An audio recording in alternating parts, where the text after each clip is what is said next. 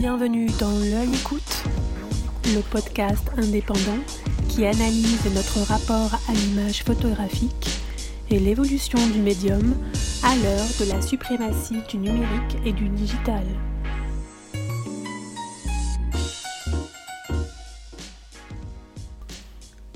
Comment faire mémoire de l'absence?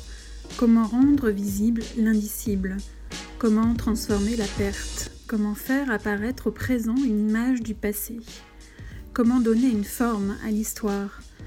Comment conjuguer l'instantanéité d'un procédé, cette manière d'arrêter le temps par le biais de la photographie, avec une volonté de donner une visibilité au temps, au passé, de les inscrire dans une histoire toujours en marche? Cet épisode de l'œil écoute vous emmène à la Villa des Arts, l'une des dernières cités d'artistes de la ville de Paris, sur la colline de Montmartre. Sophie Zénon a reçu Yannick Le Guillanton dans son atelier, au milieu de ses livres, de ses photographies, de tout ce qui nourrit son travail, et leur conversation vous emporte pour un voyage immobile mais émouvant au cœur de la mémoire. Bonne écoute!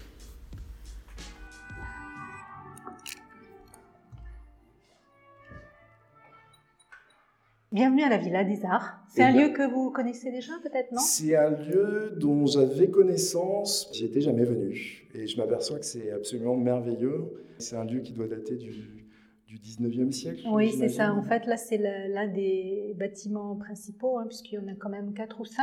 Il y a 70 ateliers à la Villa des Arts. C'est les ateliers d'artistes ville de Paris. Et effectivement, j'ai la chance tous les jours, quand je viens à l'atelier, d'arriver dans cette euh, entrée euh, majestueuse avec un escalier qui date euh, de l'Expo universelle de Paris en 1889, puisque le bâtiment a été construit en 1890. C'est un bâtiment qui a été construit par deux architectes pour des artistes dès le départ. Il y avait cette fonction de ce bâtiment.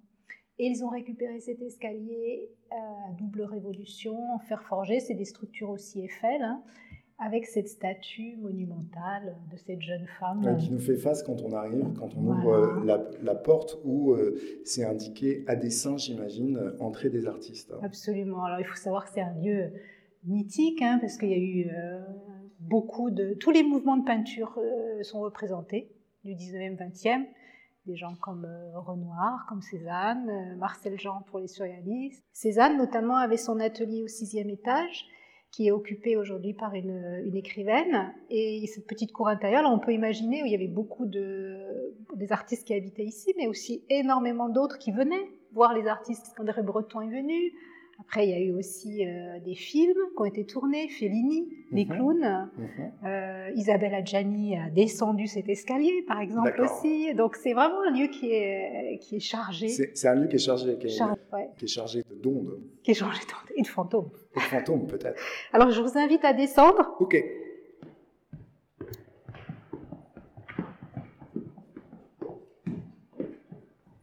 Là, on se dirige vers le troisième sous-sol.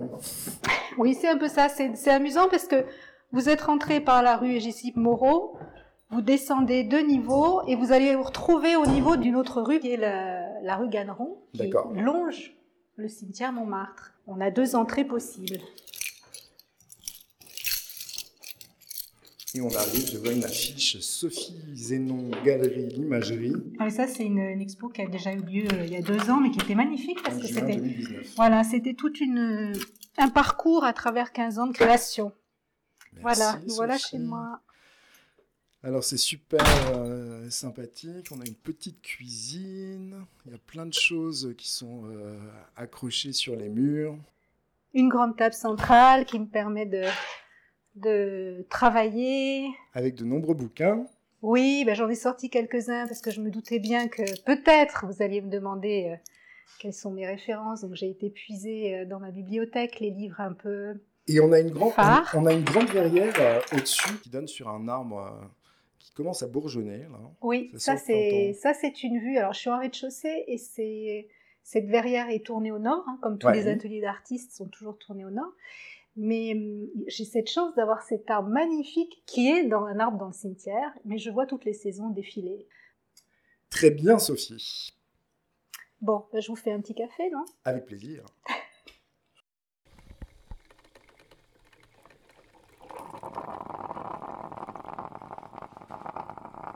Alors, Sophie, quand on rentre dans cet atelier, bon, effectivement, il y a cette, euh, cette, grande verrière, et juste en face, sous la verrière, il y a ce portrait de, femme assez énigmatique, un peu comme une Joconde, puisque dans le, portrait de la Joconde, on voit au premier plan euh, un visage jusqu'aux épaules, et puis un paysage à l'arrière.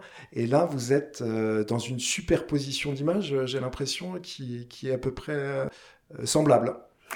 Euh, c'est effectivement une superposition parce que c'est le début du travail sur la, mémoire familiale en fait. Cette image, elle, elle a été réalisée en 2010. Hein, ça inaugure un, volet euh, sur la, les, origines et, et, sur la perte des êtres chers surtout. Et on voit cette, euh, ce visage de femme au premier plan qui n'est autre que le visage de ma grand-mère quand elle avait 18 ans et qu'elle se préparait à quitter l'Italie pour la France. Et euh, au, premier et au second plan un paysage de montagnes et de lacs qui n'est autre que la région du, Piémont et, du lac majeur, d'où elle est originaire.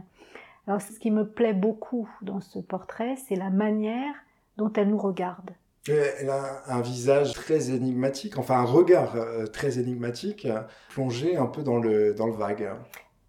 Énigmatique, je dirais même hypnotique, parce qu'on a le sentiment elle a le visage tourné vers nous. Elle nous regarde, mais elle nous regarde sans nous voir. On a l'impression que son regard passe au-dessus de notre tête.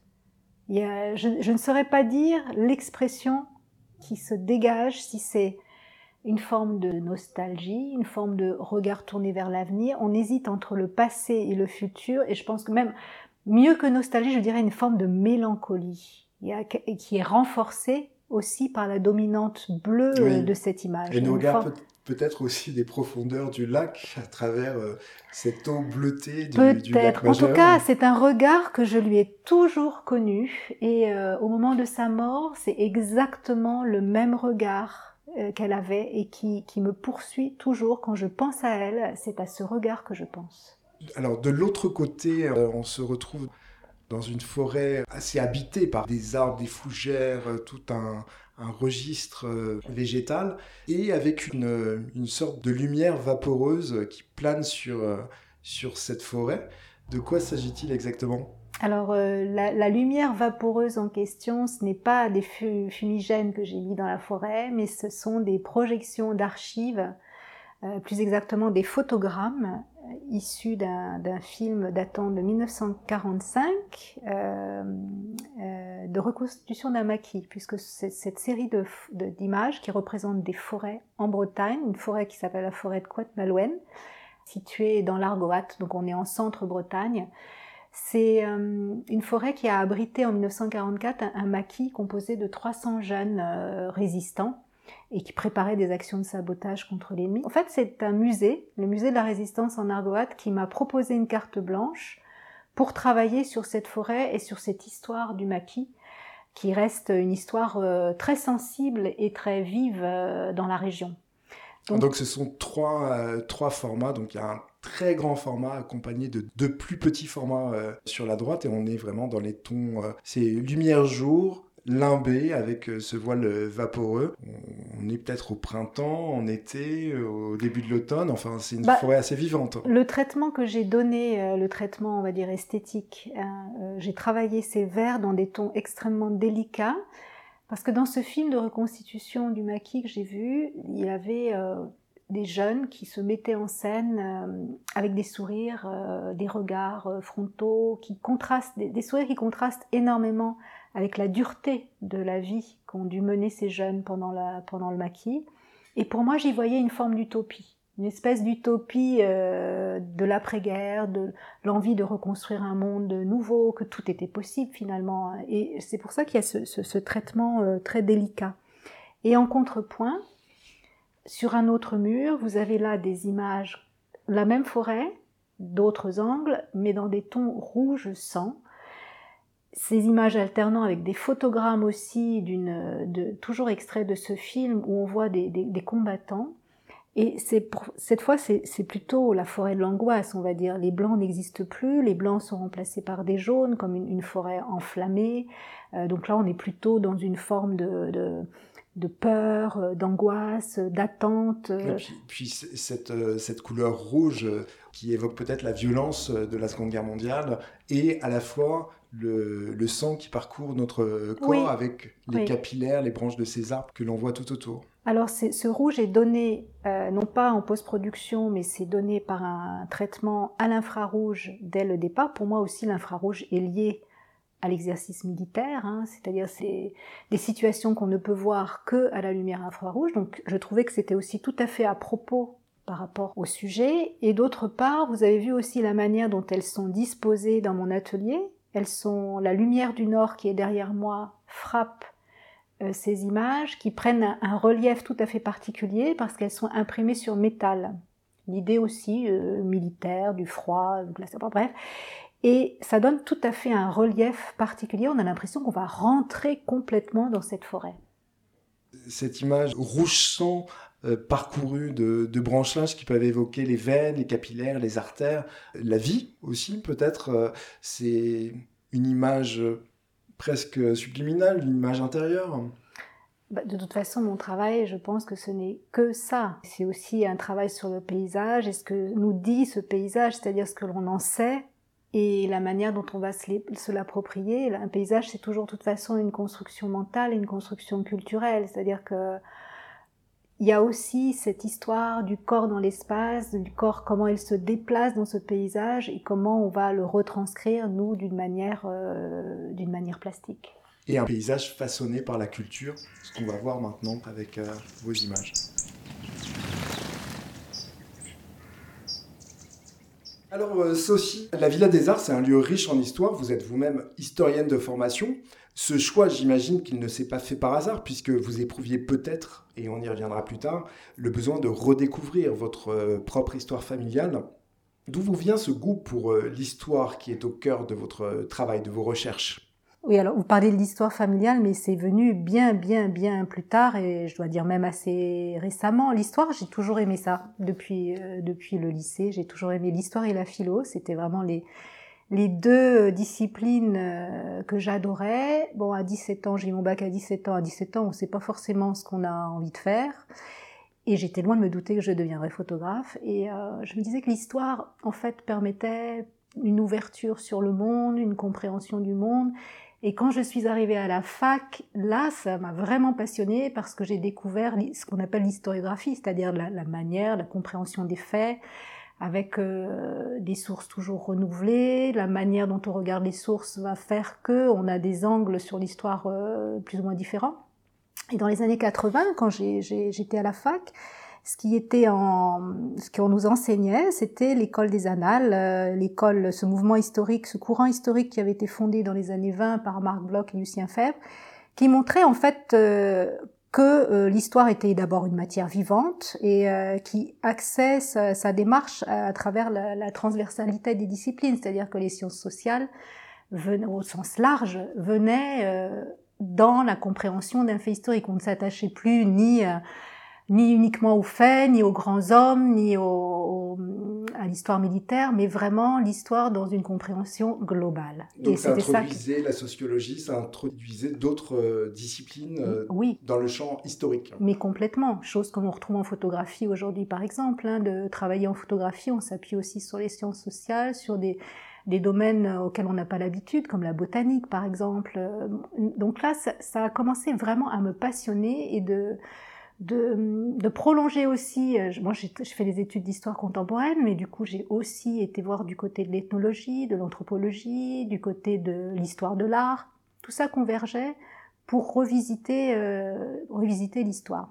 Alors après, Yannick, quand vous me demandez euh, l'histoire me passionne, oui, mais l'histoire c'est quand même aussi très vaste. Et de, de quelle, quelle histoire m'intéresse? Je disais l'histoire contemporaine, et euh, je me suis aperçue avec le recul que je m'intéresse très souvent aux, inconnus, que je m'intéresse aux, sans-nom. Je pense à, on y reviendra sûrement, mais je pense aux travaux sur les momies de Palerme, je pense aux travaux sur euh, les squelettes des catacombes euh, de Naples. Il y a une autre de vos séries qui s'appelle Les Invisibles.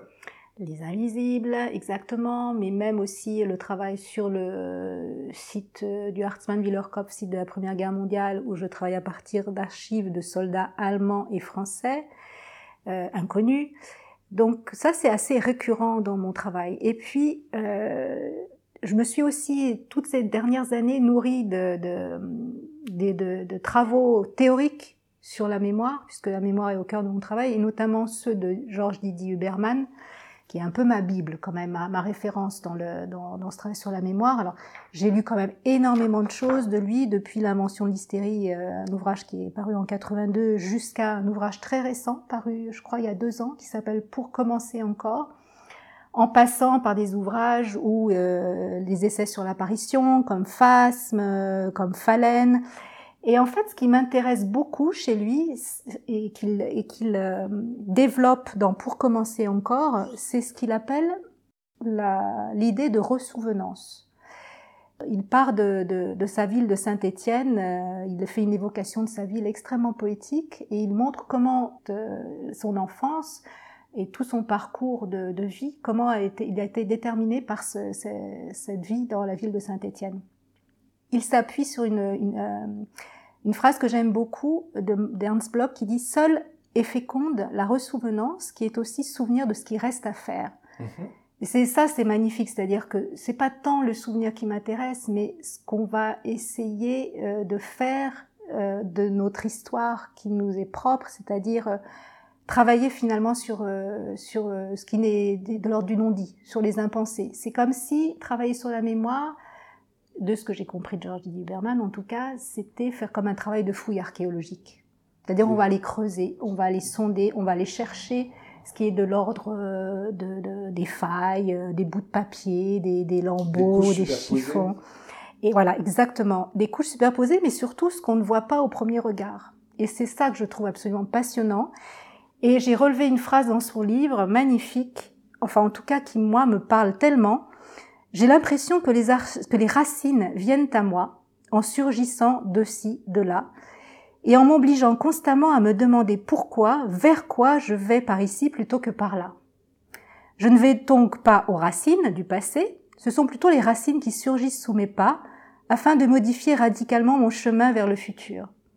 Toute ma démarche est aussi fondée là-dessus, c'est-à-dire que je travaille beaucoup à l'instinct, je travaille sur des histoires qui me parlent, après, quand on me demande ben, pourquoi je travaille sur la mort, c'est une question tellement difficile à répondre à ça, mais euh, c'est comme travailler aussi sur ses obsessions. On a tous des obsessions sur lesquelles on a envie de, travailler. Donc. Et la mort, de toute façon, elle est très présente aussi dans l'histoire. Quand on rencontre un personnage euh, célèbre, les premières informations que l'on a sur lui, c'est sa date de naissance et sa date de, décès. Oui, bah, la, mort, c'est quand même l'une des dernières choses, euh, ou peut-être la seule dont on est certain dans notre existence. Donc, Voilà, donc euh, l'histoire, oui, et puis l'histoire, mais euh, avec toutes ces interrogations sur euh, comment donner une forme aussi, une forme à l'histoire.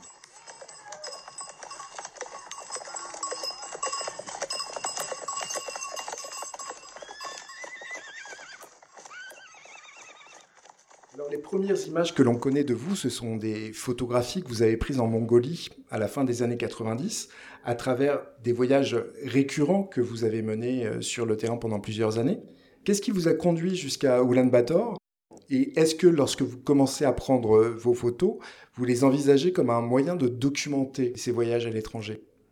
Alors la Mongolie arrive à un moment dans mon parcours où je, traverse une, période assez compliquée, personnelle assez compliquée, et j'avais besoin, un intense besoin de me, de me ressourcer.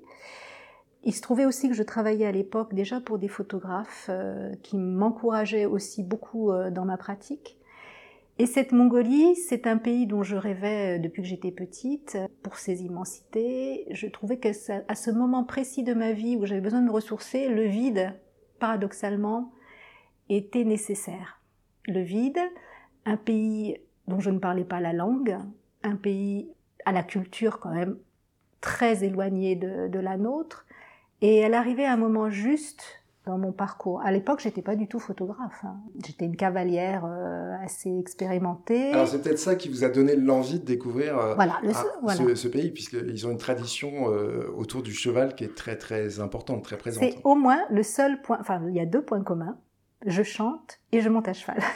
donc, les, les, les Mongols, ont, effectivement, comme vous le disiez, Yannick, c'est le, le, cheval est au cœur de leur culture. Quand vous écoutez les chants mongols, ce qui arrive en premier, c'est les éloges à la mère de famille. Deuxième, c'est les chants autour du cheval. Et troisième, c'est les chants autour de l'amour et de l'épouse. Donc, vous voyez, dans la hiérarchie même des, des chants, euh, le cheval arrive euh, assez haut. assez haut, assez haut. Et c'est vrai que ça a été euh, assez magique parce que monter à cheval euh, tout de suite, c'est un très très bon moyen d'entrer en contact euh, avec l'autre. Donc Travail documentaire, non, pas du tout. J'avais un petit boîtier en plastique qui m'avait été aussi prêté par un ami. Donc c'était, j'ai ramené des images panoramiques. Je vais peut-être même vous montrer quelques images. Allons-y. Allons-y. Donc là, j'ai pas sorti les grands tirages qui sont des, des, des les grands tirages. Justement, c'est des petits tirages, mais il y a un livre qui a été publié en 2005. Donc un livre qui s'appelle Mongolie, l'esprit du vent. Voilà, ça a été publié à la fois en France par Blöchin et en Suisse par Ben Verlag. Ce livre, il a été édité euh, à l'issue de vos voyages, donc en 2004, 2005. 2005. 2005 et euh, le format de l'image est tout petit, sur notre petit tirage argentique, avec justement cette douceur. On est en noir et blanc. Euh, il y a un grain alors là, on peut peut-être dire ce qu'on Ouais, voit sur, sur exemple, cette sur double page Ouais. sur laquelle on voit un cheval surmonté d'un cavalier. Alors elle fait très Far West cette image Mhm. parce qu'on on imagine alors le cheval apparaît de façon euh, il est au milieu d'une d'une immense rivière, il est assez petit quand même dans la proportion de l'image de, de- de cette image panoramique et on, on aperçoit malgré tout que le cavalier a un, un, un chapeau espèce de feutre, ouais, un chapeau. oui, un feutre euh, Ouais. qui donne ce, Mhm. ce côté peut-être très Far West, et avec également à l'arrière une chaîne de montagnes qui clôt l'image de bout en bout, de, de droite à gauche, comme le fleuve d'ailleurs, mais qu'on imagine un peu sinueux. Et on voit quelques petites taches qui correspondent peut-être à d'autres animaux ou à des habitations. Plutôt à des habitations. Je trouve que cette image, elle est assez emblématique du, du travail. D'abord, on est au format panoramique, noir et blanc, avec ce grain extrêmement présent qui est dû à la lentille en plastique de mon appareil. Donc, euh, pour moi, c'est une image euh, extrêmement onirique. On est, on est, voilà, on ferme les yeux, on imagine, on rêve. euh, euh, je suis à cheval quand je prends la photo, c'est-à-dire que je suis ce personnage qui n'est autre que mon père adoptif entre guillemets, Mhm. puisque voilà, on, on a cette espèce d'image très fugace et très fragile. Donc euh, travail documentaire, non, c'est plutôt des, des des, des moments de, de vie un peu. En, en cela, je me sens très proche d'un photographe comme Bernard Plossu, par exemple. et c'est plein de poésie, effectivement. Et là, vous êtes dans, typiquement dans l'instant du moment que vous allez immortaliser. Absolument. Et euh, donc voilà, c'est plus un, un parcours, c'est plus une expérience de vie. Je dis toujours que ce travail, il m'a fait naître photographe. Je dis toujours ça parce que c'est lui qui m'a donné aussi ce goût. Alors on est très loin des, travaux actuels, mais il y a autre chose aussi que ce, travail m'a permis d'apprendre, c'est euh, la relation de ce peuple nomade à la nature et une relation très spécifique puisque pour eux tout est signe, tout est esprit, ils donnent des noms à la montagne, ils nourrissent, euh, là on parlait du fleuve qui est le fleuve Oron, ils nourrissent le fleuve euh, pour qu'il donne des poissons. Il y a toute cette dimension euh, chamanique qui m'a donné envie quand je suis revenue du premier voyage de Mongolie de reprendre des études et de travailler avec la spécialiste du chamanisme en, en France, qui est Roberta Maillon, qui enseigne, enfin qui enseignait à l'école pratique des hautes études, et j'ai fait un DEA avec elle sur le chamanisme mongol et sibérien, pour comprendre euh, ben, justement cette relation très particulière à, à la nature. Donc, parallèlement au suivi de ces cours, vous alliez encore régulièrement en Mongolie pendant de nombreuses années? Ah ben, j'ai été de mes premières photos, ça date de 1996, et les dernières de 2009, avec une période, on va dire, très intense entre 96 et 2001, et ensuite plus épisodiquement. Mais par exemple, ce que vous voyez là dans ce livre, c'est une centaine d'images réalisées entre 96 et 2001. Donc, ce sont vos premières images. Voilà, Aujourd'hui, ces photographies sont, sont quand même très éloignées de, ma photographie voilà, aujourd'hui, mais c'est une expérience qui a été fondamentale et qui a un, vrai tournant d'abord dans mon parcours parce que suite à la publication de ce livre, j'ai arrêté de travailler, de faire tout travail salarié pour me, me, dédier uniquement à une pratique artistique. Et puis cette rencontre aussi avec euh, les chamans a été aussi déterminante dans une approche des relations entre les vivants et les morts. Alors c'est amusant d'un point de vue euh, purement esthétique, vous travaillez donc en panoramique essentiellement ou peut-être exclusivement pour réaliser ces séries d'images sur la Sibérie. Euh, c'est un format cinéma. C'est un format cinéma euh, c'est un format cinéma, oui, un côté cinémascope. Euh, j'étais à l'époque absolument euh, fascinée par les, les films russes d'Eisenstein, les films japonais d'Ozu. Mais ce qui, alors le panoramique, évidemment, c'est un, un, outil qu'on dédie beaucoup au paysage, mais en même temps, je ne m'interdisais pas de le détourner en faisant, par exemple, ce genre d'image où on est euh, au plus près des visages. Oui, donc un plan assez serré sur un visage d'enfant qui, dont on, voit simplement la, moitié du visage qui est dissimulé euh, pour une autre part par une, une, couverture, un textile, un linge. Oui. Et à l'arrière-plan, à nouveau, on, imagine, alors je pense que c'est un buffle ou quelque un chose, yak. un yak. Oui. Et à nouveau une, une chaîne de montagne. Bah, disons qu'il y a quelque chose euh, qui se dans, dans, cette narration entre plan large, plan serré, euh, en alternant, y compris dans le livre, les différents plans, il y a pour moi une écriture très cinématographique. Et ce côté panoramique donne un côté aussi très travelling, très très film. Je pense que mes références, quand j'ai réalisé ce travail-là, étaient d'abord dans le film et dans l'image en mouvement, beaucoup puisque de toute façon, lorsque vous avez entrepris ce travail, vous n'aviez pas le désir de, devenir euh, photographe, ça s'est imposé un peu euh, à, vous euh, spontanément, naturellement, et pour le coup, vous n'aviez peut-être pas non plus forcément beaucoup de références photographiques en tête en 96, sur cette période 96-2000. Est-ce que c'était le cas ou pas? Mes références étaient plus cinématographiques. J'étais une fan de l'émission euh, Le vendredi soir de Jean-Claude Averti euh, sur les cinémas de minuit, mais mes références étaient aussi beaucoup picturales. Parce que j'ai une formation avant tout d'histoire de l'art, avant d'être euh, en histoire de la photo. C'est vrai que la photographie, j'ai commencé sérieusement à m'y intéresser quand j'ai travaillé à l'agence Editing, hein, de 96 à 2000 où là, c'est vrai que j'ai dévoré tout ce qui peut avoir trait à, des sujets qui m'intéressaient, aller voir beaucoup d'expositions photos. Donc j'ai nourri ma culture photographique au fur et à mesure, soit par des expositions, mais aussi par des écrits théoriques, comme j'ai cité tout à l'heure Didier Huberman ou d'autres, bien d'autres bien sûr. On a vu euh, cette photographie du cow-boy, de ce, personnage qui traversait euh, le fleuve à dos de cheval, un peu comme on pourrait traverser le Styx, ce qui nous amène, après vos voyages en Mongolie, en Sibérie, puis au Cambodge, il y a un thème que vous avez largement exploré, qui renvoie à la nature de toute chose, qui est la mort. C'est un sujet commun à toutes les cultures, à toutes les expressions artistiques, et peut-être plus encore à la photographie. Ce que Roland Barthes, dans La Chambre claire, qualifie de ça a été, un moment unique et déjà figé dans le passé. Est-ce que c'est cette nature propre à la photographie qui vous a poussé à vous intéresser aux momies siciliennes et à développer un cycle que vous intitulez avec humour ou ironie, vous nous le direz, In Case We Die? Alors la mort et moi, c'est une longue histoire. Ce n'est pas uniquement suite à la Mongolie, mais il y, a, il y a, bien sûr cette expérience de la Mongolie qui m'a fait toucher du doigt euh, cette relation euh, aux ancêtres très présente dans cette culture. Je pense que c'est aussi euh, dans ma culture italienne où euh, ma grand-mère m'emmenait au cimetière toute petite euh, aller parler aux morts. Donc ce qui m'a intéressé, c'est aussi, certes, la Mongolie, mais c'est revenir à des problématiques plus personnelles. Et puis, euh, mon, sujet de, quand j'étais en histoire contemporaine, mon sujet de recherche, c'était quand même les comportements face à la mort. Donc, ça date pas d'hier, quoi, ce sujet. Hein. Ça, ça, c'est quand même une expérience aussi très fondatrice et qui va se poursuivre tout au long de ma pratique. Finalement, les fantômes sont un peu mon, mon terrain. Mmh. Mais des fantômes toujours très présents, qui forgent notre identité Hein, c'est pas juste des êtres éthérés et, des, des, ectoplasmes. Oui, c'est des fantômes qui nous accompagnent euh, dans notre vie aussi.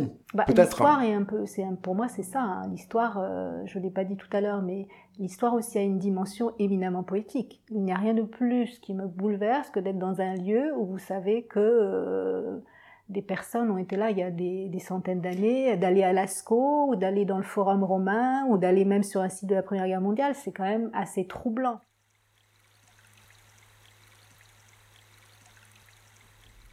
Voilà, c'était le premier volet de l'œil écoute consacré à Sophie Zénon. Nous vous disons à très bientôt pour le deuxième volet, aussi passionnant. À très vite.